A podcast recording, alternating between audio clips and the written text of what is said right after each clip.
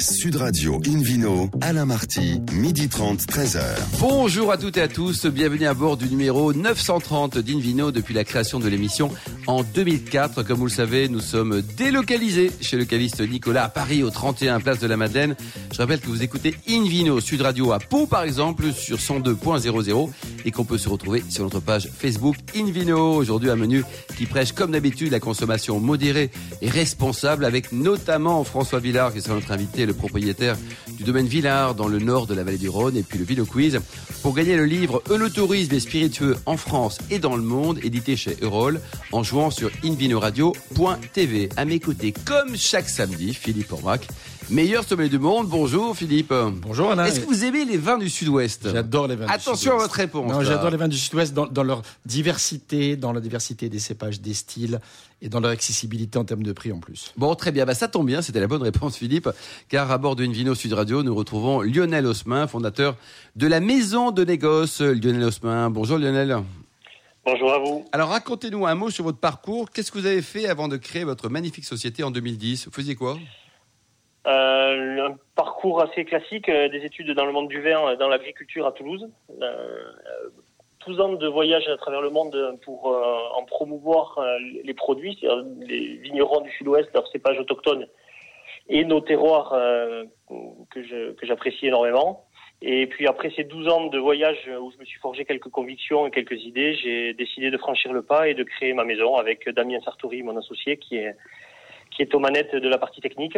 En 2010, Et nous avons- alors quel était le, le concept, Lionel? L'idée, c'était quoi de, de créer une grande marque sous votre nom de, de- de spécialité Alors- et d'expertise du Sud-Ouest?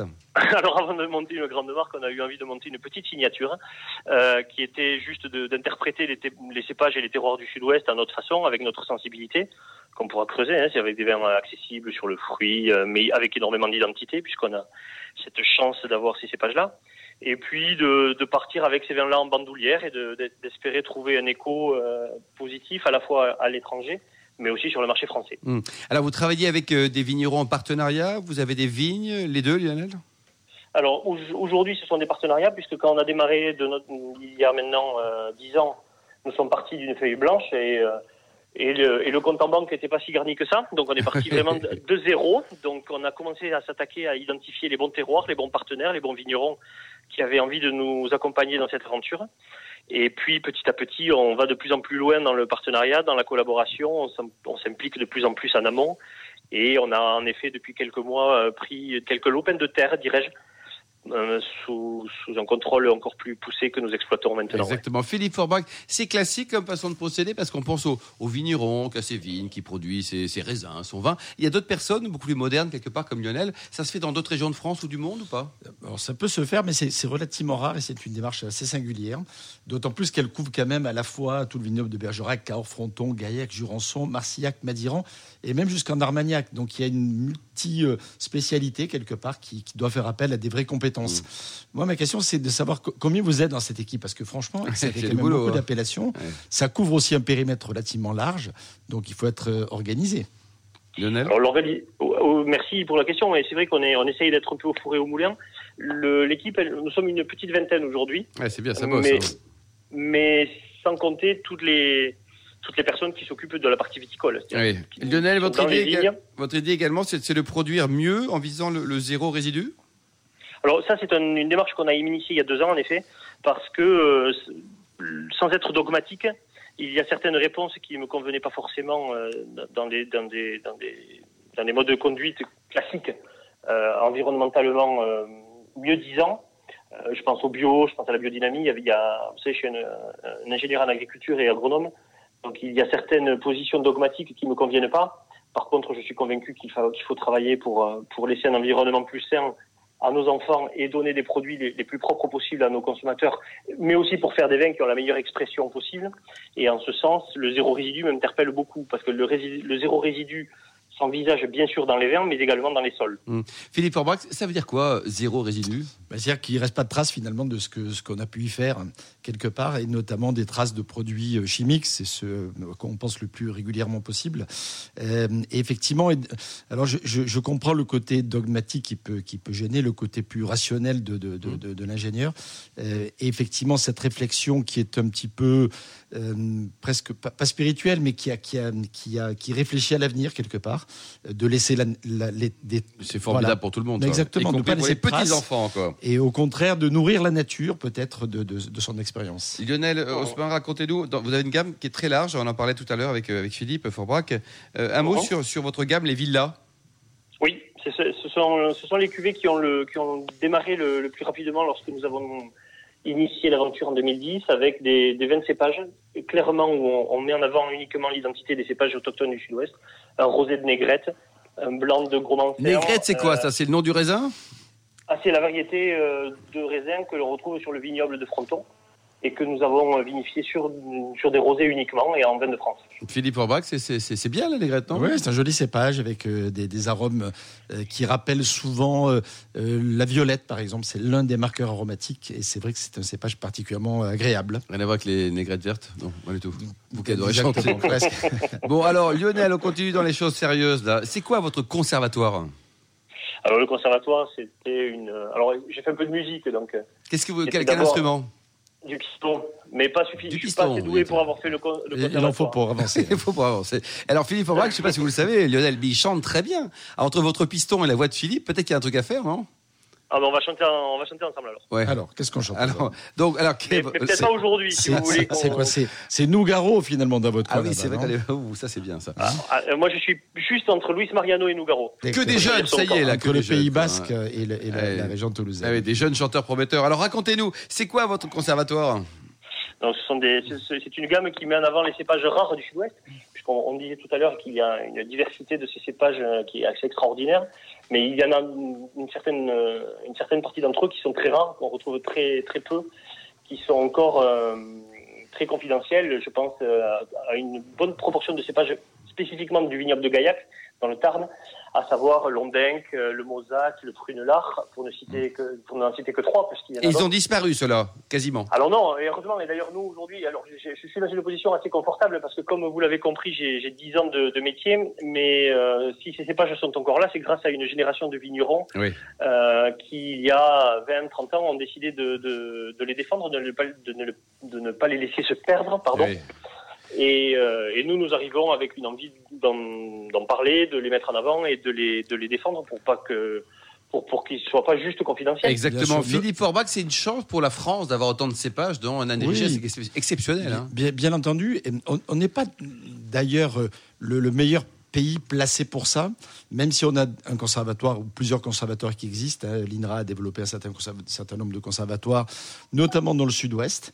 Euh, mais quand on regarde par exemple au Portugal, il y, a, euh, il y a des centaines de cépages encore utilisés. Rien que Mhm. dans le secteur de Porto ou dans le Eh oui, c'est secteur de Bayrada, etc., c'était assez impressionnant.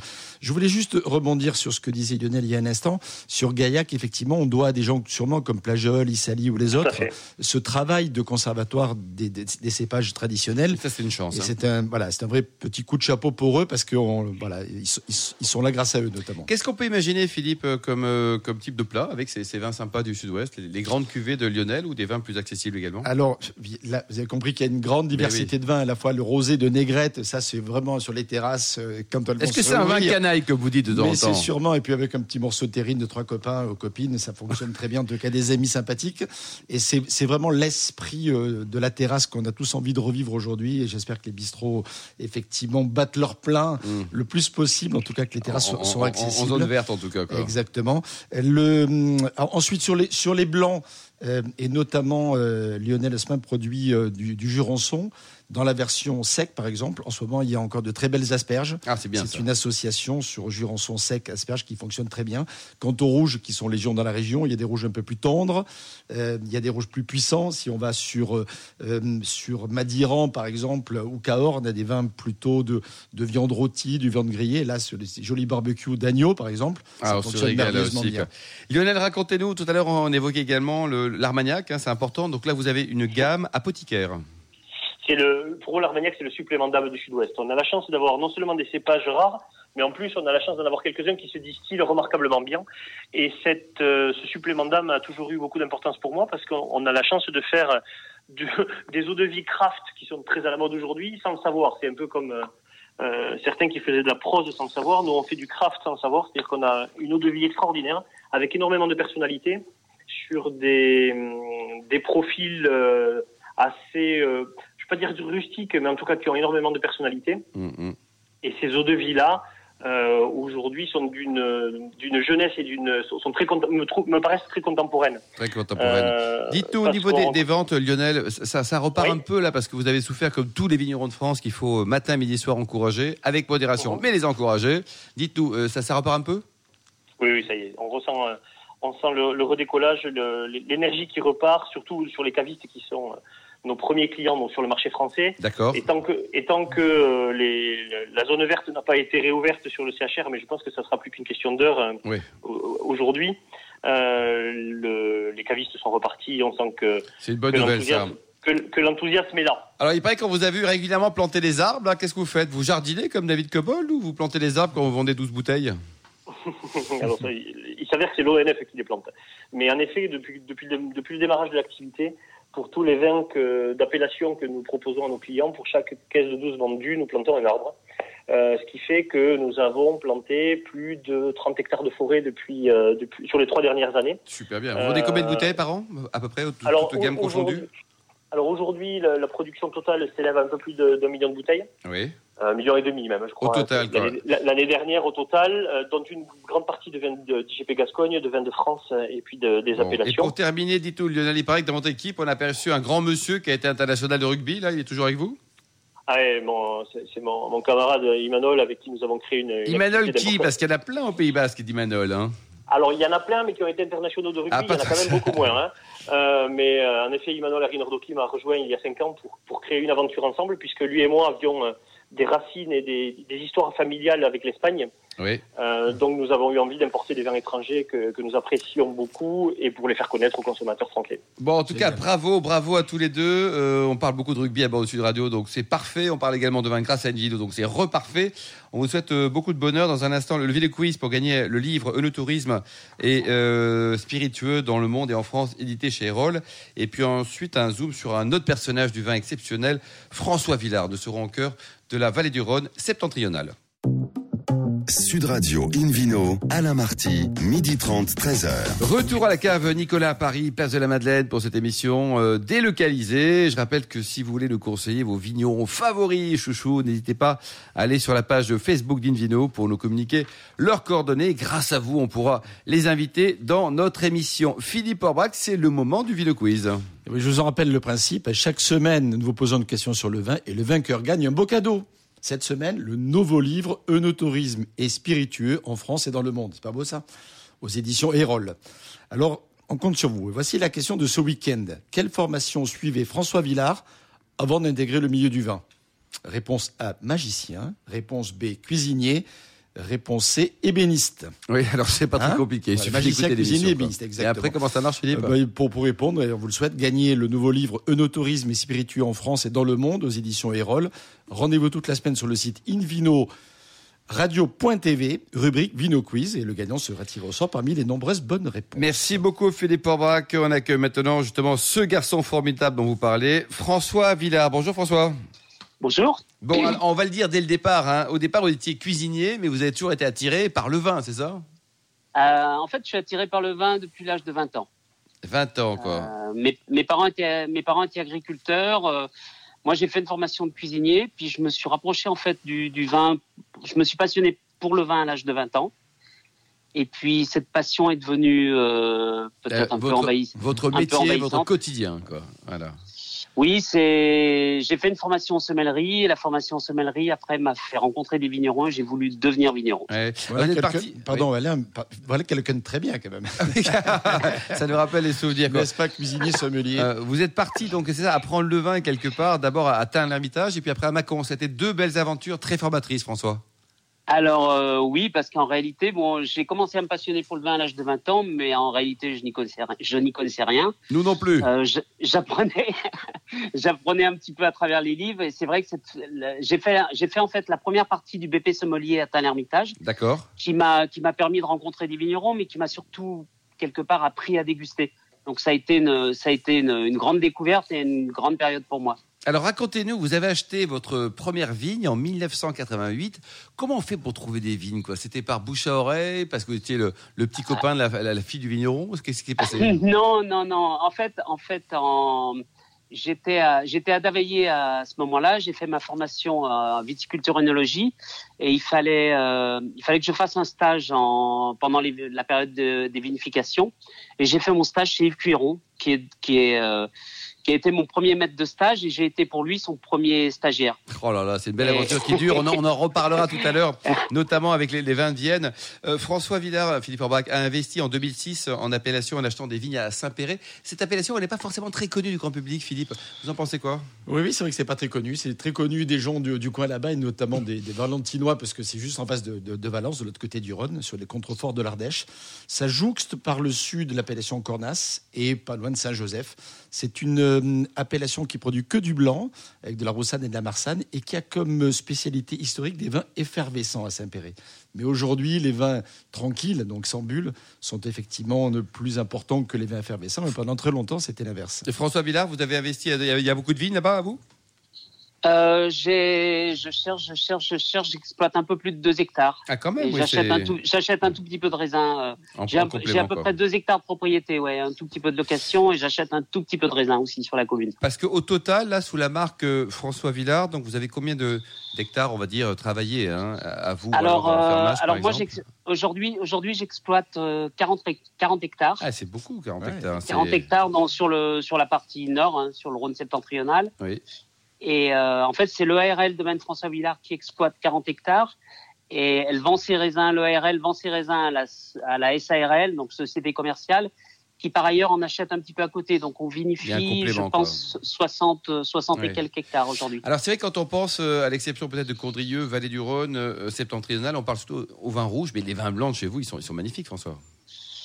Ben, moi, j'ai démarré, j'ai démarré sur l'appellation Condrieu, qui était, qui était avec l'Ermitage, enfin, qui est avec l'Ermitage, euh, une des appellations phares du, du Rhône septentrional, oui. Donc, avec un cépage qui est un cépage un peu unique, qui est le, le cépage vionnier. Philippe Forbrac, Hermitage blanc. Mm -hmm. Pour ça quoi? Je pense, au, au, je pense au bon Dieu, n'est-ce pas? Non, non, Pour revenir sur, sur, sur Condrieu et le vionnier dont François parlait un instant, c'est vrai que c'est un cépage extraordinaire.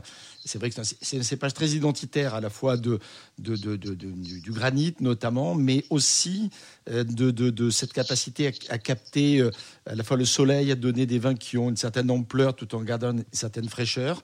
C'est un peu la limite de l'exercice d'ailleurs parce mmh. que c'est pas toujours évident de, Parfois il y a une petite pointe de sucrosité. Non, je, je, me trompe ou Oui, pas et d'ailleurs à une époque on faisait pas mal de, de, de condrieux moelleux, voire même parfois liquoreux. Euh, Aujourd'hui la tendance est plutôt de faire des condrieux secs, mais il y a toujours une tradition. Je ne sais pas si François en produit encore un peu, mais je sais que non. je sais non, que Cuiron, par exemple, Yves, Yves en faisait, sa cuvée. Yves en fait toujours les, un les aiguets notamment. Il oui. euh, y a Guigal qui en fait un petit peu aussi, la cuvée Luminescence. Euh, et ce, ce vionnier, il, est, il, a la, il a une capacité de séduction assez incroyable parce que ses parfums de, de, de violette, ses parfums d'abricot, notamment ce, ce, côté un peu fruit Et du un verger. potentiel de garde. Et un potentiel de garde. Alors, soit on les aime jeunes parce qu'ils sont, ils sont éclatants de fruité. Effectivement, ils sont très très plaisants, et notamment en début de repas, à l'apéritif, c'est vraiment un vin d'accueil. Soit on les aime avec un peu plus d'ampleur, un peu plus de suavité peut-être, on les garde. J'ai goûté un, récemment un Condrieu 2004. Euh, donc qui a, qui a déjà, années, comme on s'en doute, un certain l'année où on a créé notre émission. Eh, oui. eh bien, il était encore tout à fait remarquable. Ouais, c'est fou. Euh, François Villard, vous confirmez les propos de Philippe? C'est-à-dire qu'il y a, il y a, oui, deux oui, oui. quelque part autour de Condrieu, jeune ou alors un peu plus euh, affirmé? Oui, quand on, en fait, dans la jeunesse, bon, Condrieu est surtout connu pour. Euh, euh, on le connaît surtout dans sa jeunesse, mais c'est vrai qu'au vieillissement, ce sont des vins. Alors Philippe, me, me, j'espère ne me démentira pas, mais ce sont des vins qui ont, qui ont quelque part, qui peuvent aller sur des accords assez, bourgui, assez bourguignons. On, quand on prend un condrieux qui a un petit peu d'âge, on peut très bien le mettre avec une viande blanche, avec une, une viande, une poularde au mori ou quelque chose comme Absolument. ça. Euh, et ça. Et ça marche plutôt bien. Mmh. Alors après, on, les, le vieillissement du condrieux, c'est quelque chose d'assez délicat. Je pense qu'il faut il faut prendre des condrieux qui ont été, qui ont été vinifiés dans le bois euh, et qui auront une, une, une meilleure, euh, qui auront eu une oxygénation ménagée qui leur permettra vraisemblablement un, un vieillissement plus harmonieux. Et ça, moi, c'est c'est mon- intéressant. c'est mon avis. et oui, je, je pense François aussi que c'est c'est mieux. Euh, et, et le bois effectivement nous rapproche un peu de l'esprit bourguignon. Oui, c'est d'ailleurs. Et, et le 2004 dont j'ai parlé il y a un instant, je l'ai goûté d'ailleurs avec une, une volaille rôtie au citron confit. Et c'est Et excellent. C'était quoi. juste, c'était Mm. juste parfait. François, vous avez également bien apprivoisé, vous avez également apprivoisé un autre cépage euh, très important chez vous, c'est la, la Syrah, quoi. Vous êtes, euh, c'est, c'est- c'est un cépage Oui, roi, la bah, Syrah aussi. disons qu'en en blanc, on a un petit peu de choix parce qu'on a le vionnier, euh, qui, est le, cépage de l'appellation Condrieu et de Châteaubriet, la Marsanne, la Roussanne, qui sont les deux autres cépages blancs de toutes les appellations euh, blanches de la région. Euh, mais la Syrah, c'est l'unique cépage rouge. Et aujourd'hui, donc au niveau, euh, on va dire des des, des vendanges, parce que chez vous, c'est, c'est quand même pentu là. Vous travaillez les vignes, c'est, c'est vous êtes vous êtes euh, balèze Un physiquement peu, là-bas, ce non sont- ce, ce ne sont pas les endroits les plus plats de la. de France. Le plat pays est lointain, c'est ça que vous voulez dire. Même s'ils en consomment beaucoup de vin. Les fameux chaillés de l'enfer euh, portent bien leur nom. oui, oui, on Entre est, on a, on est sur des pentes assez escarpées, oui. Et alors Philippe Forbach, d'ailleurs, est-ce que le vin est meilleur parce qu'il y a une vendange manuelle ou une vendange euh, mécanisée? Est-ce que ça a une influence Ah. sur la qualité du filet du vin ou pas? Ça, ça- ça dépend de, de la rigueur, j'allais dire, de, de celui qui taille. Parce qu'effectivement, si, si on a affaire à des, à des vendangeurs euh, qui sont extrêmement précis et médiculeux, bien entendu qu'on on peut, La vendange on peut manuelle davantage trier, Ouais. bien entendu. Maintenant, et, et sur, sur des endroits escarpés comme c'est le, le cas dans le nord de la vallée du Rhône, de toute façon, euh, c'est quasiment a- impossible de, mécaniser. Donc le choix, il est d'aller vers, vers l'humain. Des chevaux, peut-être, non? Un, un Pégase, un cheval qui vole. Peut- Ouais, ouais, Alors, il y a, il y, a, y, a quelques, il y a quelques personnes chez nous qui, qui ont repris un petit peu de, de travail au cheval, mais Oui. c'est pas, c'est pas très évident parce qu'en fait, on a, des, on a vraiment des terrasses qui sont. Qui sont Même les chevaux ne passent pas, même les mules. étroites. Non, parce qu'en fait, les terrasses sont reliées les unes, les unes entre les, les unes entre elles par des escaliers, donc les chevaux ne pourraient pas passer. À, la, Bon. à la différence des terrasses de Banyuls, où les, où Banyuls historiquement travaillait avec des mulets et les mulets enjambaient les petits murets. Oui, c'était dressé. Bah, mettez un escalator, nous, ça les murs, les ça ira murs bien pour sont, tout le les monde. murs sont beaucoup plus hauts. François, racontez-nous, depuis euh, 2019, vous êtes en conversion bio. Ça, c'est un- une, une vraie philosophie pour vous? Alors, alors c'est quelque chose qui, qui me tenait à cœur. Alors, si je dis que ça me tient à cœur et que je dis que je suis simplement en conversion, c'est qu'en fait, on est dans une région, comme on vient de l'expliquer, une région qui est pas vraiment simple, où on a énormément de travail manuel. Moi, j'ai, pour expliquer, j'ai 40 hectares de vignes, j'en ai 18 qui ne sont pas mécanisables. Et, et je dirais envers lesquels il a fallu avoir une, beaucoup de réflexion pour, euh, pour, pour s'atteler à, à cette tâche. Mm, mm. Euh, Côté distribution, François, racontez-nous. Donc, vous vendez en France, également à l'international. Euh, comment ça se passe en ce moment? J'ai alors ça se... si je vous dis que ça se passe bien, je suis un gros menteur. Oui. Non, c'est assez calme. Ça redémarre. euh, ça redémarre euh, en ce moment. Euh, on est plutôt, on est plutôt mieux à- en cette fin mai qu'il y a un mois. Mais c'est pas parfait. L'export marche pas très bien encore. On a quelques petites commandes, mais Ouais, c'est vraiment le, beaucoup, de- le beaucoup de pays de la sont reprise. encore, sont encore en, en fin de confinement. Ou, C'est quoi ce concept des vins de Vienne là, avec vos complices Pierre Gaillard et Yves Cuilleron? Ça devient une vieille histoire. hein. Ça devient une On vieillit. histoire. Ben oui, c'est ça. On Non, est condamné à se répéter ou à se contredire, François. Cette histoire, elle a commencé, elle a commencé en 1995 à- avec euh, Yves Curon et Pierre Gaillard, en prenant la décision d'aller replanter euh, quelques vignes sur l'ancien terroir de Sessuel. L'ancien, c'était un vignoble qui avait disparu à la fin du 19e siècle avec l'arrivée des phylloxéra et qui, euh, à l'opposé des vignobles de la rive droite, n'avait jamais été replanté. Donc Sessuel se trouve sur la rive gauche du Rhône, juste au nord de Vienne. Et vous avez planté quoi? Donc on a planté les, les cépages qui avaient toujours existé jusqu'au phylloxéra, c'est-à-dire le, le- la syrah pour les rouges et un peu de vionnier également. Bon, ben merci beaucoup François Villard. Merci également à vous, Lionel Haussmann, Voilà. Philippe Forbach, ainsi qu'aux millions, millions d'amateurs de vin qui nous écoutent chaque week-end. Un double clin d'œil à Angéline et Émilie qui ont préparé cette émission, ainsi qu'à Sébastien pour la partie euh, technique. Fin de ce numéro d'Invino Sud Radio. Pour en savoir plus, rendez-vous sur sudradio.fr, invinoradio.tv ou notre page de Facebook Invino. On se retrouve demain, demain à 12h30 pour une nouvelle émission, toujours délocalisée chez Nicolas, le caviste fondé en 1822. Nous recevrons le frère Vinitor, faut pas le dire, mais c'est pas son vrai nom, quoi, de l'abbaye Sainte-Madeleine du Barou, au pied du Mont Ventoux, dans une région sublime. On parlera également d'autres beaux vignobles, notamment pécharmant ainsi que de l'usage abusif de certains mots, appellations dans le vin. Voilà, on copie, mais nous aussi, il faut parfois qu'on nettoie devant notre porte. D'ici là, excellent déjeuner, restez fidèles à Sud Radio, encouragez tous les vignerons de France et surtout n'oubliez jamais, respectez la plus grande des modérations.